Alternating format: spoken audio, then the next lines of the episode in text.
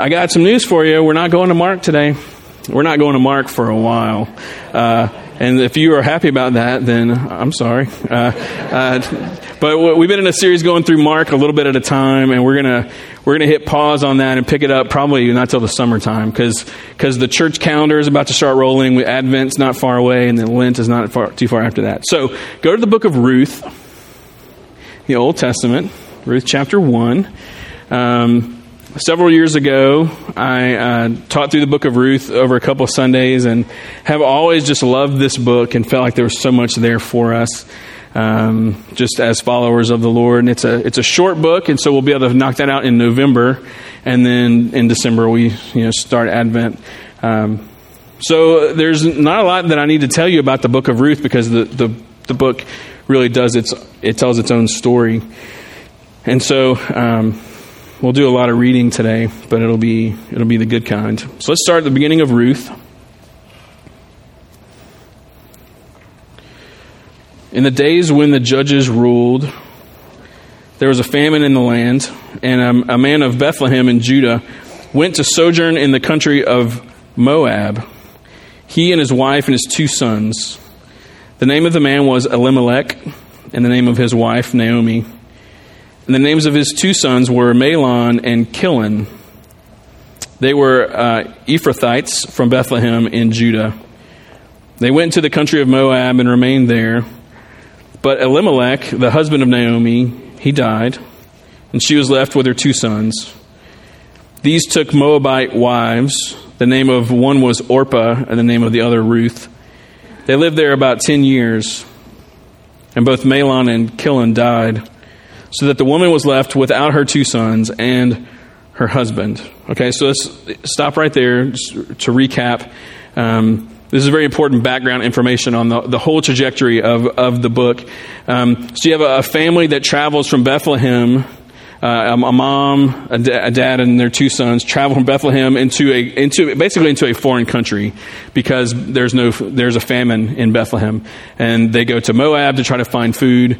Uh, they establish life there, and the dad passes away, and then the two sons they get married. They marry local women and so you have Israelite, an Israelite family in foreign territory, in Moabite territory. They take Moabite wives, and then the two sons die. And so you're left with Naomi, the, the mother in law, and then her two daughters in law, um, um, Orpah and Ruth. So uh, that's just, just to make, it, make sure we're on the same page. Naomi is Jewish. Ruth and Orpah are, are Moabite. So you're talking about completely different uh, nationalities, uh, cultures, all that kind of stuff. But they have 10 years together as a family. So let's pick up in verse uh, 6. Then she arose with her daughters in law to return to the country of Moab. For she had heard in the fields of Moab that the Lord had visited his people and given them food. So she set out from the place where she was with her two daughters in law, and they went on their way to return to the land of Judah. But Naomi said to her two daughters in law, Go, return each of you to your mother's house. May the Lord deal kindly with you as you have dealt with the dead and with me.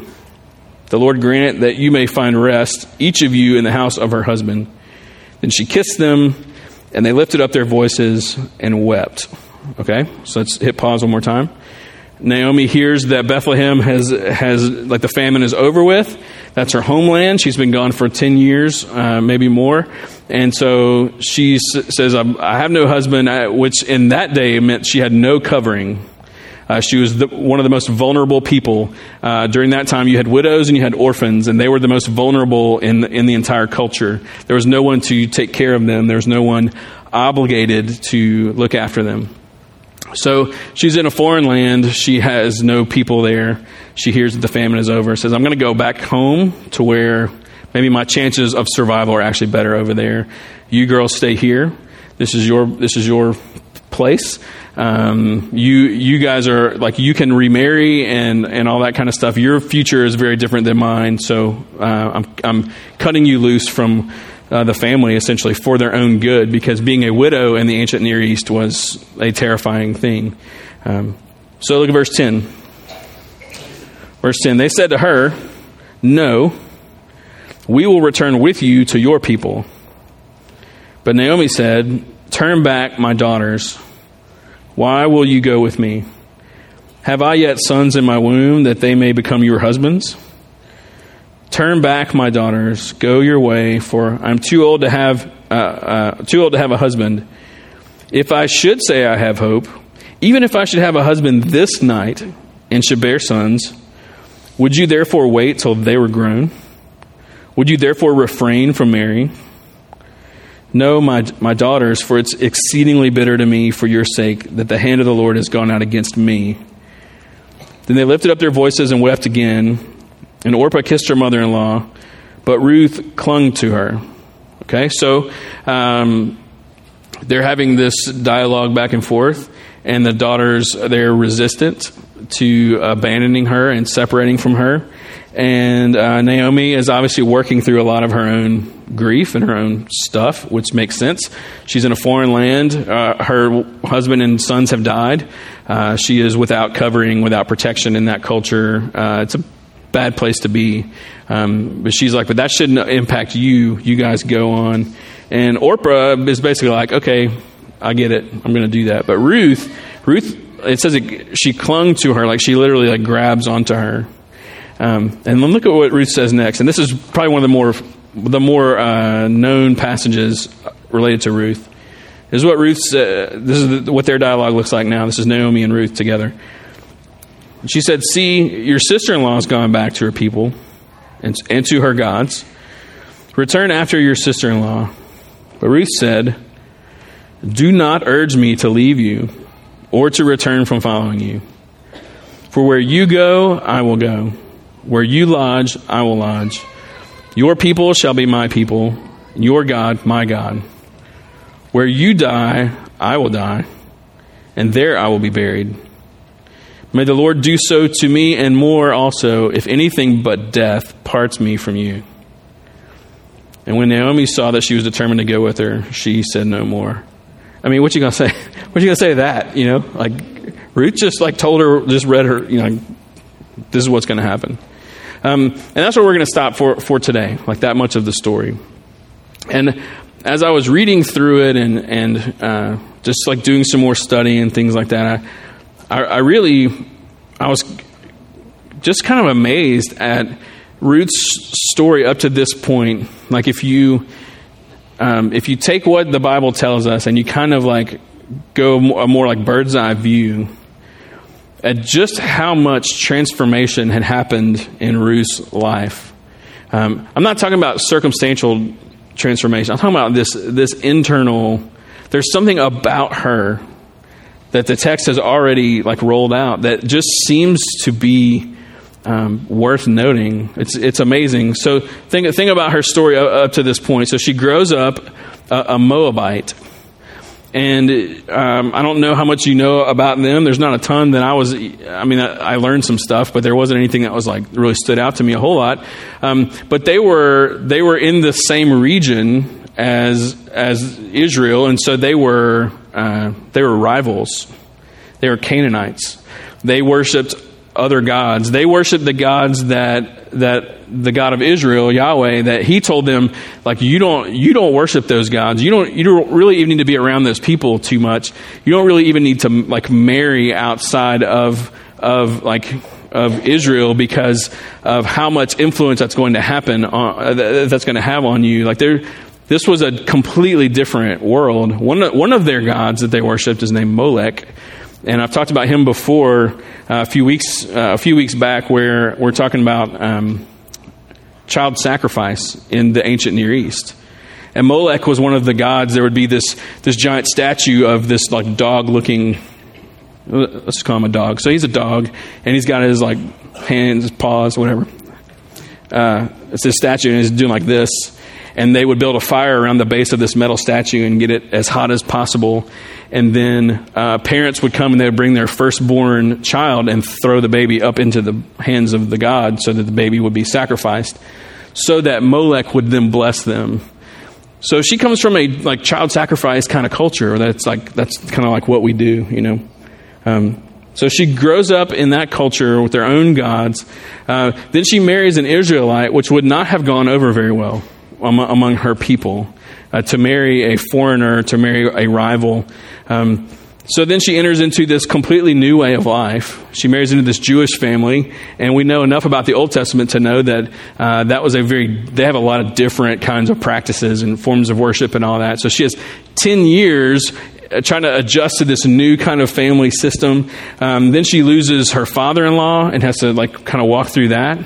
Um, then she loses her husband and her, like, brother in law.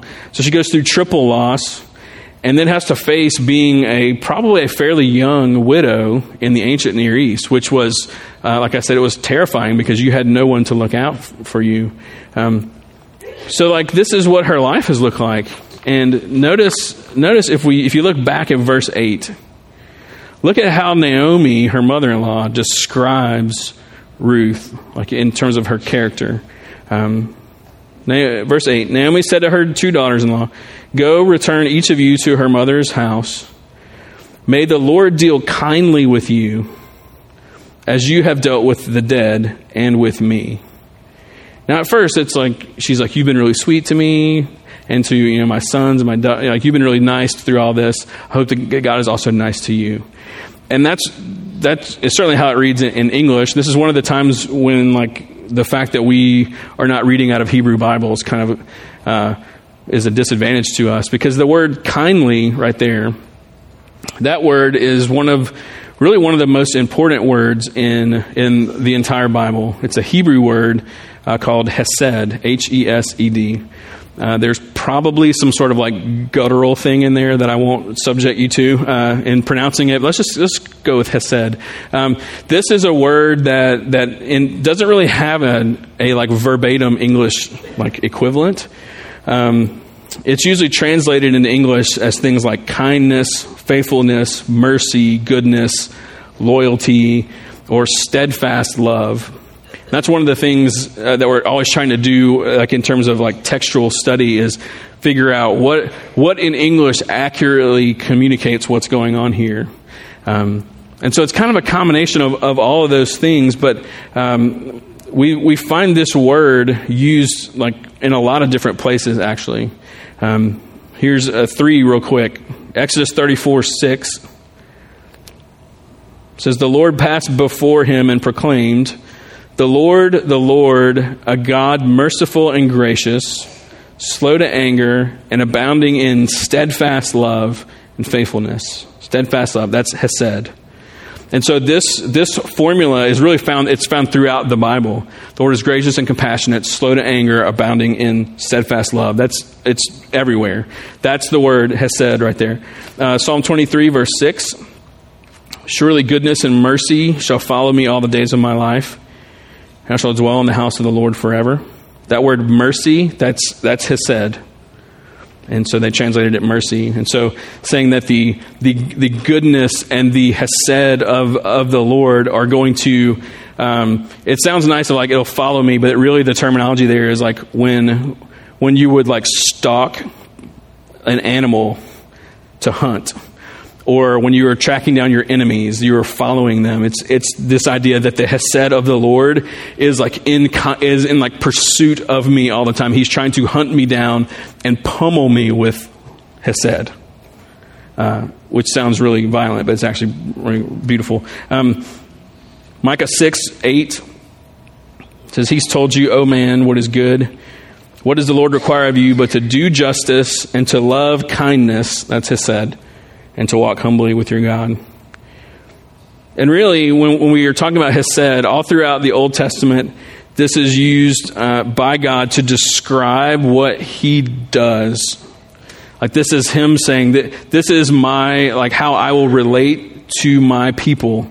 Um, he's entered into this covenant relationship with His people, and He's bound Himself to act in certain ways toward them. And so, if we're looking for a way to really understand this, probably if you were to take goodness and faithfulness and mercy and kindness and steadfast love and push all those together, it's probably this idea that we need to think of in terms of like there's a commitment that is that is a loving and loyal like like commitment to his people. That's what Hesed is. Surely goodness and his committed loyal love to his people are going to follow you all the days of your life. Like those kinds of things. So, all that to say, if you go back into the fact that this is how her mother in law describes her, that's a very like non Moabite kind of way to talk about someone. That's a very like Israelite concept that has said would be how God relates to us and how we relate to one another. If you were to look for a New Testament, New Testament equivalent, maybe agape would be very similar. God's agape, like self sacrificing love to us, and then we are that way to Him and to one another. Hesed is to us and us to Him and to one another. All that to say, how does someone go? How does someone go from being growing up in a child sacrifice foreign god culture to being described by her mother-in-law as like treating her with hesed with this the same committed loyal love that God shows to his people how, how do you become like how do you transform into that we don't know a lot about her backstory, but I'm just kind of deducing a couple of things. But then, if you jump to what she actually says to her mother in law, so let's add to that Ruth's declaration of commitment. Um, it's really remarkable because she's going through basically the worst season of her life, grieving the loss of her husband and facing a very uncertain future as a widow in the ancient Near East. And yet, her language is not that of a Moabite. It's, it's, it's that of an Israelite, but more than that, it's, it's the language of the God of Israel. And here's what I mean. Let's look again at what she says. Verse 16. Ruth said, Do not urge me to leave you or return from following you. And this is the, this is the part, like remember this part. Where you go, I will go. Where you lodge, I will lodge. Your people shall be my people, and your God, my God. Where you die, I will die, and there I will be buried. May the Lord do so to me and more if, if anything but death parts me from you. Okay, so the reason I say this sounds like God is because in Leviticus 26, 11 and 12, this is what he tells his people I will make my dwelling among you, and my soul shall not abhor you, and I will walk among you and will be your God, and you shall be my people. Now, it isn't verbatim, but it's a whole lot of the same stuff that what God is promising to his people, Ruth is promising to Naomi. In Exodus 29 45 to 46, he says, I will dwell among the people of Israel and will be their God. And they shall know that I am the Lord their God, who brought them out of the hand of out of the land of Egypt, that I might dwell among them. I am the Lord their God. This this is the language of Hesed. There, uh, Ruth has become, she has transformed. She is not who she used to be. How, how does that how does that happen, you know? Like you don't you don't just fake that kind of stuff. She could have just walked away from Naomi. She could have um, looked after her own interests. But there's she was not the person that she used to be. Like something had happened. And I, and I couldn't get away from that idea. And I wish we had like a Ruth, the teenage years kind of thing, to be able to like show you hardcore proof. But there, there's no way that someone who grew up a Moabite is going to just do this. Something had to happen. How, how did that, how is she going through the worst season of her life? and yet has this kind of character and this kind of godliness. So I started to ask myself, what did, what, what did God use to forge her into this kind of person? Because isn't that, isn't that what we're all like wanting to be? Aren't we all wanting to be the kind of person who can go through the worst things that life has to throw at you, and you're still like like treating other people with the hesed agape of, of God? Don't you want to be the kind of person who, um, in, in the midst of the turmoil, is still able to be like the person that God has made you to be? Don't you hate it when something happens and then all of a sudden it's like Jekyll and Hyde and you become like this other person and then you're like, why did I freak out like that? Why did I do that? Why did I say that? Why did I, you know, whatever it may be? Don't we want to be those people who are anchored So as the storms come, yeah, we get tossed and turned, but we're not like we're not drifting, you know, we're like embedded in this one thing. I, I want to be that person. I bet you want to be that person. Ruth seems to be one of those people that's going through darkness and yet is able to have some things intact. I want to know what God, what did you what did you use to forge her into that kind of person? And then I feel like he just kind of very kindly said, family. Like, God brought her into a family. He brought her into a family, and that is what he used to forge her, to make her into this kind of person. And then it started to make sense because God, like He's a family, He's a family creator. He's a He generates families all like all the time. It's like what He does. Like, you know, so I say family, and some of you are like you roll your eyes. Some of you just checked out because you're like, oh, here we go, family. Some of you, the term family is like it's just the best. You're like, I love my family, blah, blah, you know, all that stuff. Others of you, your greatest source of wounds have been people that you are related to. You know. Um, maybe in, in between somewhere, but you know, family carries baggage for all of us. And if we can, let's just like maybe put that aside for a, a minute because I may not be talking about family in the sense that you are thinking of it. Um, the scriptures speak of families being formed in know, like um, two ways. One will be biology.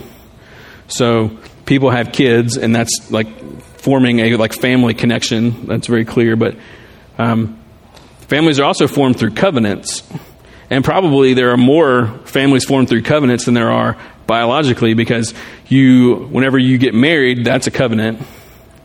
You have two people that are not biologically related and they enter into a covenant and then they become family in that way. Two strangers become family.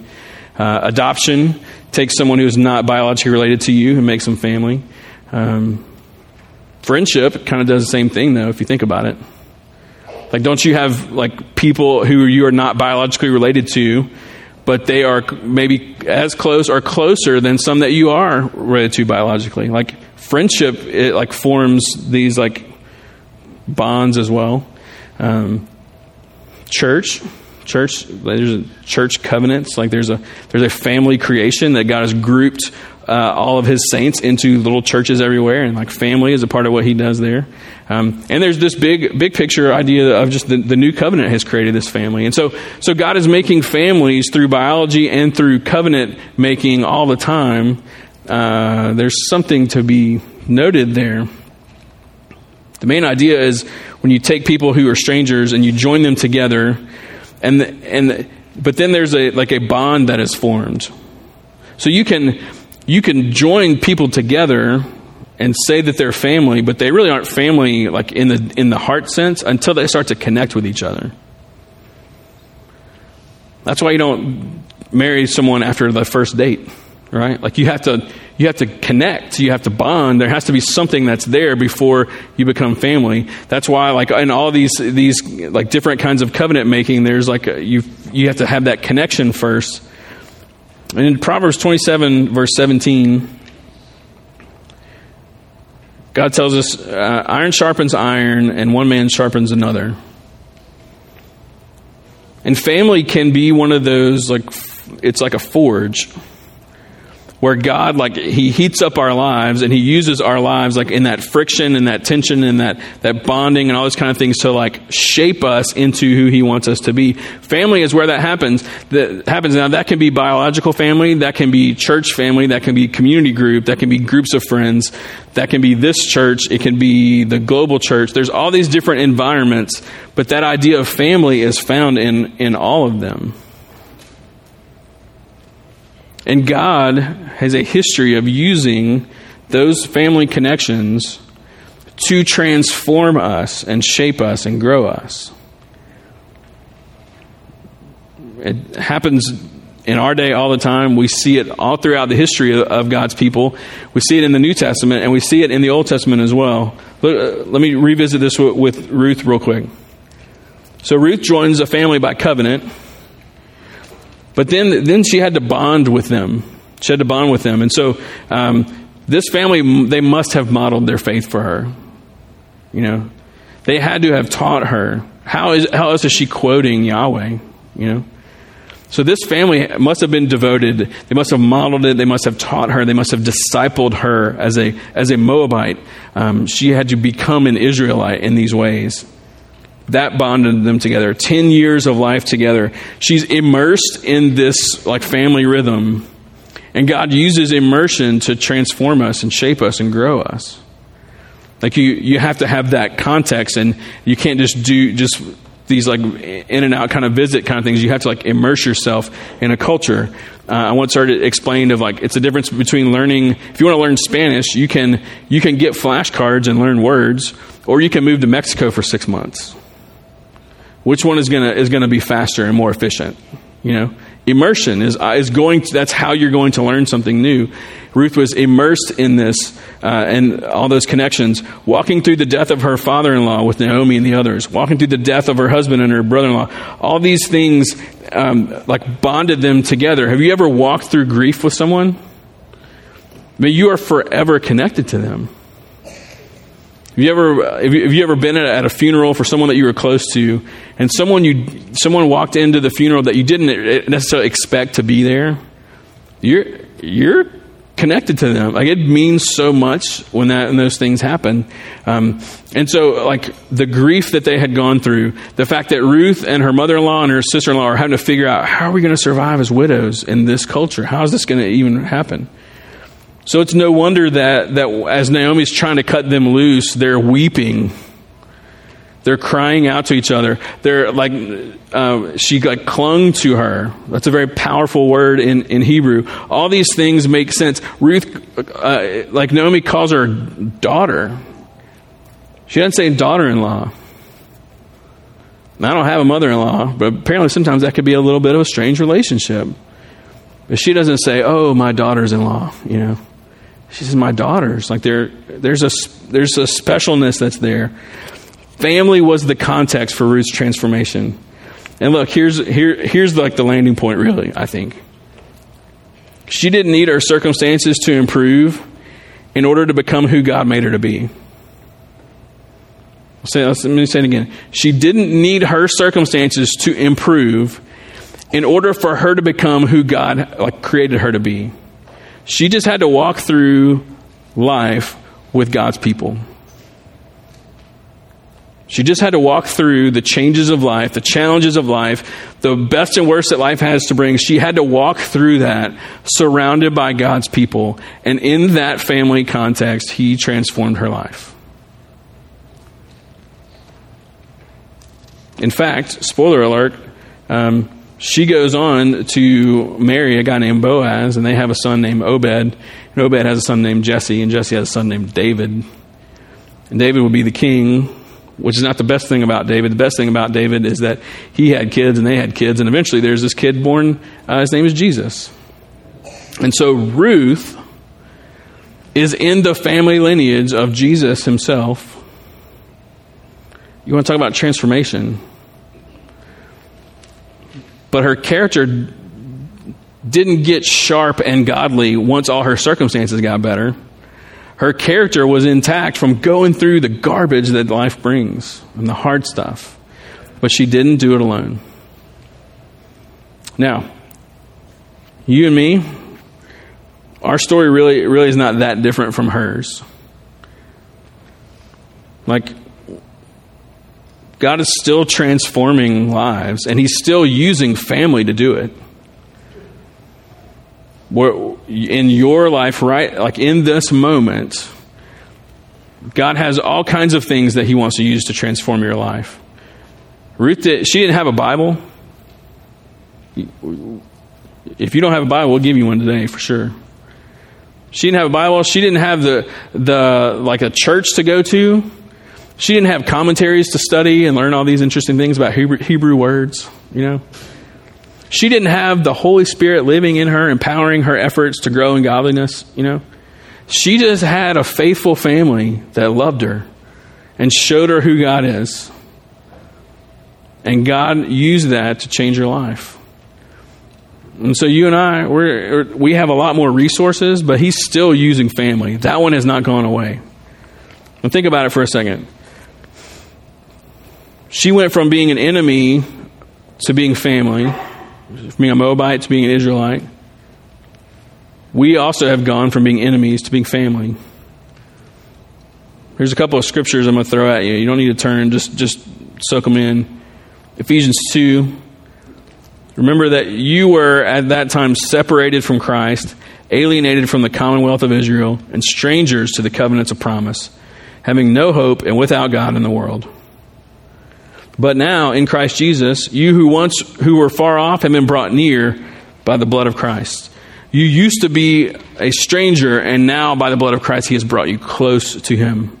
A little bit further down in Ephesians 2, it says, So then you are no longer strangers and aliens, but you are fellow citizens with the saints and members of the household of God, built on the foundation of the apostles and the prophets, Christ Jesus himself being the cornerstone in whom the whole structure, being joined together, grows into a holy temple in the Lord. In him you're also being built together into a dwelling place for God by the Spirit. So he's saying you used to be you used to be like ostracized. Now by the blood of Christ you've been brought near, and he is building you into this family, like a, a real like family. Galatians four it says, But when the fullness of time had come, God sent forth his Son, born of a woman, born under the law, to redeem those who were under the law, so that, we, so that we might receive adoption as sons. And because you are sons and daughters, um, God has sent the Spirit of his Son into our hearts, crying, Abba, Father. You are no longer a slave, but a son. And if you're a son, then you're an heir through God. So, Ruth's trajectory of going, being from an enemy into being family, we, we have are on the same pathway. Um, Ruth learned through immersion. She was she was surrounded by people who were were like like loving Yahweh and being faithful to what He had called them to. Um, we're the same way. Like we we don't practice our faith on an island. He's gathered us together. Uh, we learn through immersion as well. Here's a couple of scriptures. Hebrews ten. Let us consider how to stir up one another to love and good works not neglecting to meet together, as is the habit of some, but encouraging one another, and all the more as you see the day drawing near. Colossians 3 Let the word of Christ dwell in you richly, teaching and admonishing one another in all wisdom, singing psalms and hymns and spiritual songs, with thanksgiving in your hearts to God. And whatever you do in word or deed, do everything in the name of the Lord Jesus, giving thanks to God the Father through him. See, we're, we're immersed in this. That's that's why we gather on a Sunday, is to put you in the middle of a room of, of people who are in all different places. And we're going to throw these songs up there, and some of them you know, and some of them you don't know, and it's fine. But when you begin to hear people sing, it reminds you of some things. It, it recalibrates. Even if you're not the one singing, it's like, man, it's just good to hear, hear that and be surrounded by that and be reminded of these things and to have these truths put in front of us. And we study the scriptures together and we pray together, and then we are sent back out because we're not supposed to stay here, we're supposed to go. And so the family gathers on Sunday, and we have small groups that gather, and, and that's the same thing. It's giving you a family to walk through your life with, because here's another, my, another point. Um, her circumstances were shifting, and yet God was steadily forming her. Same thing with us. You're going through life and, and everything's going fine, and then suddenly you get a phone call, or you get a text message, or you find out something, or, or you have, there's just I don't know, life is just up and down, up and down, up and down. For you to have people around you that walk with you through those things, it's crucial. And people say, why, you know, why, why do you want us to go to Sunday church and do a Tuesday night community group? Well, I got to do both. Well, they're, they're meeting two very different needs. If you want to be transformed, put yourself in environments that God has proven to use to transform. Put yourself in front of a Bible. Put yourself in with him in prayer. Put yourself in a small group of people who are all studying the word together and praying for one another. Put yourself in a little bit larger group of people who are going to sing and practice uh, and take communion and do all these things together. Put yourself in those environments. In other words, you got a bunch of little family groups, family gatherings. Put yourself in one. Immerse yourself in it because your circumstances will shift and change and God will use them to transform you. Ruth had to bond with them. Um, we have to bond with each other. They were, they were together for 10 years. This transformation didn't happen overnight for her. This was a 10 year process of God changing and morphing and getting them to trust one another. Basically, of walking out Hesed together. Ruth didn't need her circumstances to get to improve in order for her to become. She just had to walk through that stuff with, with the people of God. And the same thing is the case for you and for me. Like we want our circumstances to change, of course. Like that's who who wouldn't want that? But the really really important thing is you go through whatever it is and you just don't do it by yourself. If you're visiting with us today, or if you've been looking for a church to become a part of, um, our heart is that you would never walk through stuff alone. We weren't created to live on an island. And so, um, whether it's this church or another church, finding a group of people, a group of God's people to walk through stuff with, is that is going to be key for you. And God will change your life through it. That's the forge. That's where, like, He heats up the metal and the iron sharpening iron refines one another as we go. So I think there's uh, three very quick takeaways. One, for I think this should strengthen your faith, um, proving that God is, really is trustworthy. You know, that here she is going through all these difficult things, and yet God is refining her and making her more like Himself. God is trustworthy, even if your circumstances are, are awful. He's trustworthy for Ruth and for you. Second thing is, I, I think it should give us all hope to see a life transformed like that. And we, she had far less resources than us. Like, God can use the most simple things to change us and grow us. Whatever you are hoping to see your life morph into and become and change, uh, Ruth is a reminder that that is very possible in the hands of God. And the third thing is, I hope this evokes, evokes a deep love for the Lord and for His church, and for His people. Um, that He has, has made us family. He's connected us to Him as Father, Jesus as brother, um, but one another as like fellow bearers of the image of God, as sons and daughters, as siblings together. That there's a, a beauty to what He has created and done. And whatever it is that you're going through today, these things apply. I hope that, that you would be encouraged and reminded that your circumstances don't have to change in order for God to use what you're going through to make you more like Himself. And so, um, we have a couple of ways that we do response time here. And if you've been here a bunch of times and you know everything I'm about to say, but if you haven't been here a bunch of times, I want to explain it really quickly. Because when you if something is stirring within you and you want to pray, we want to give you a chance to do that.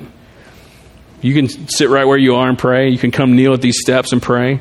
We'll have some folks on the front row that will pray with you if you just need to, you know, pray with someone or take somebody with you. It doesn't matter. We want to give you that that chance. Um, we're going to have two communion uh, stations up here with some folks serving because the the family creation that Ruth went through was beautiful and amazing, but it pales in comparison to what Jesus has done. That Jesus is Jesus has invited us in by the blood of Christ we have been brought near. And so they'll be serving communion as a physical reminder of what he has done. You take the bread and you dip it in the juice and then, and you take it and they're going to say the body of Christ broken for you, the blood of Christ poured out for you. That is that is the adoption process that he went through for us. And he did it from his from Hesed, from agape, from all those incredible things. So you can pray, you can receive communion, of course you can sing, and um, that's always a welcome thing. So I'm going to pray for us, and we're going to enter into a time of response, uh, whatever stirring. I want you to stand with me.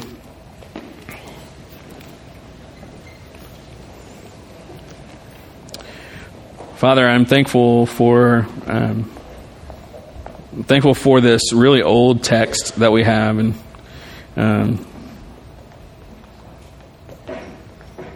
just for a life that a life that was really just that was changed in ways that only you can do.